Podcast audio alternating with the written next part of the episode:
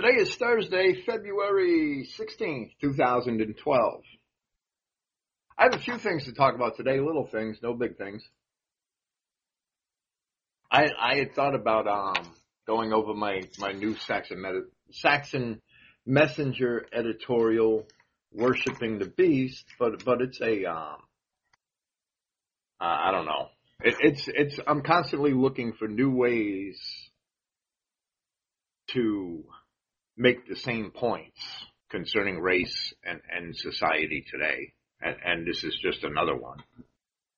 And, and I'm not going to go there today. It's, it's, um, political and, and negative as usual. What can I say? That, that's the, the situation that we face. We, we, um, we were told when we see this time coming to hold our heads high because our redemption is nigh and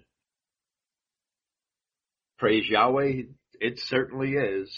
It's, it's just on his time clock and not on ours.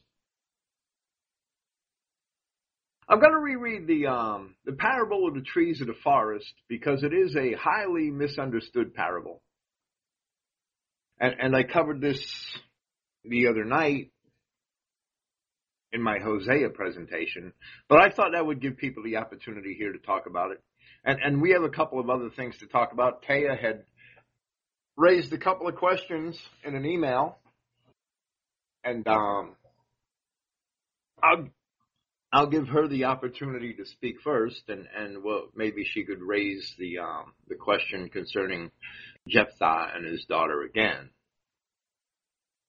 and and that might be interesting and spark some constant, some conversation. I hope. The parable of the trees of the forest in in Judges chapter nine There's probably a different answer concerning this parable for every commentary you look in. I, I don't know. I, I, have looked in a few that I thought were off base, way off base, and I didn't bother with anymore. That this is um, Judges 9, 8 through 15. The trees went forth on a time to anoint a king over them. And they said unto the olive tree, Reign over us. But the olive tree said unto them, should I leave my fatness whereby, well, I'm sorry, wherewith by me they honor God and man, and go to be promoted over the trees? And the tree said to the fig tree, Come thou and reign over us. But the fig tree said unto them, Should I forsake my sweetness and my good fruit to go be promoted over the other trees? Then said the trees under the vine, the grapevine, Come thou and reign over us. And the vine said unto them, Should I leave my wine, which cheers God and man, and go to be promoted over the other trees? Then all the trees said unto the bramble, Come thou and reign over us. And the bramble said unto the trees, If in truth you anoint me king over you, because of course the bramble didn't believe it. Then come and put your trust in my shadow, and if not, let fire come out of the bramble and devour the cedars of Lebanon, which are of course the, the most noble of all the trees and the, and the biggest. The allegory of the parable of the trees in the forest it is something we should always bear in mind.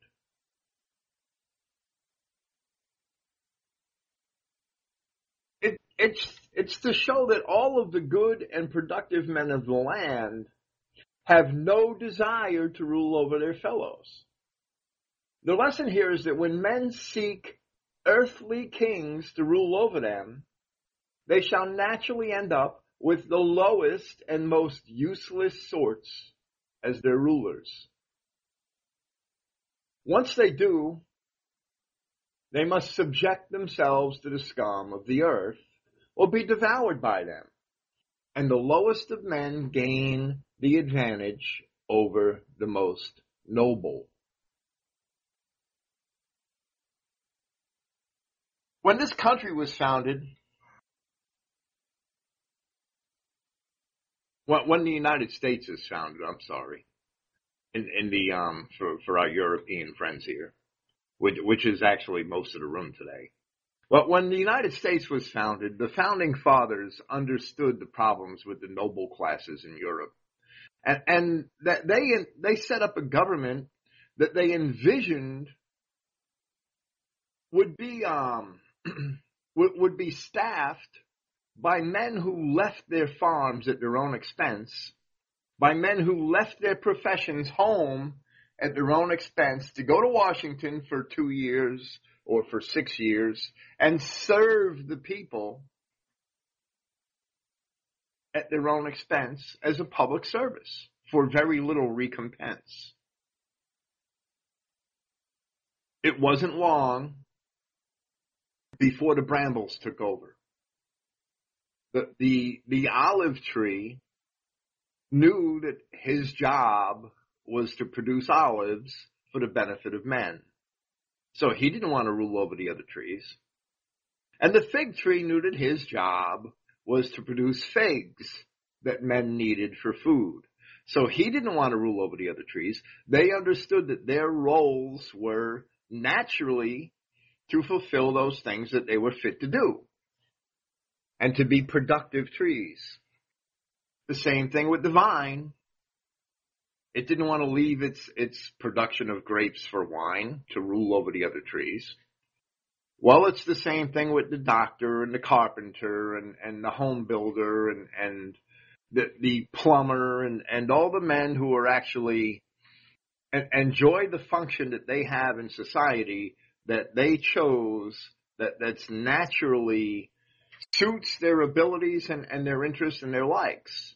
And, and that's how we should choose a career anyway, right? And the bramble is good for nothing. And because the bramble is good for nothing, it naturally becomes a, a parasite. It, it's good for nothing. It's never produced anything. And it naturally fills that void that none of the other trees wanted to fill. And when you look at our professional political class, and, even the professional, that the um, I shouldn't call them professional, the nobility of Europe, for for a great amount of time. I mean, at one time, nobles were engaged in useful endeavors. It doesn't really seem to be like that anymore from what we see of the public. But but um and and there have been many nobles who who just went about social with, with their social life and their teas and spending their their subjects' money, right? Well, well, the bramble. If you look at our political class today in in these modern democracies, the brambles have risen to, risen to power everywhere. Well, whether it be Europe, whether it be Germany or London or Ireland or, or the United States, the entire political class is full of brambles. It's full of people who have never, ever been able to produce anything in society on their own. These people have never been productive people who have actually manufactured anything or, or created anything or, or created um, opportunity for others to create anything. They're just political parasites. Today we have the bramble in, in, in control of our lives everywhere. And that is what we were told would happen all the way back in Judges chapter 8. Or I'm sorry, Judges chapter 9.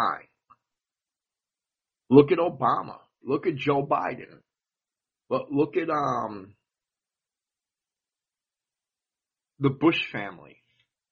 That these men have have never um have never themselves actually worked for a living at a craft and created something with their hands. They've spent their entire lives pursuing the rule over other men. They are brambles. And when men chose an earthly king, the natural result of that is that the brambles would rule over us. And once men made that decision, men were forced to subject themselves to the brambles. Otherwise, the brambles, the lowest scum of the earth, the lowest trees of the forest, could indeed devour the cedars of Lebanon. In other words, if you don't, once our forefathers chose to subject themselves to men rather than God, they chose that path for all of us. And no matter how noble we as individuals are, or big, or strong, or, or, or um, intelligent, or productive, we're subject to the brambles or we're subject to be devoured. That's the lesson of the parable of the trees of the forest.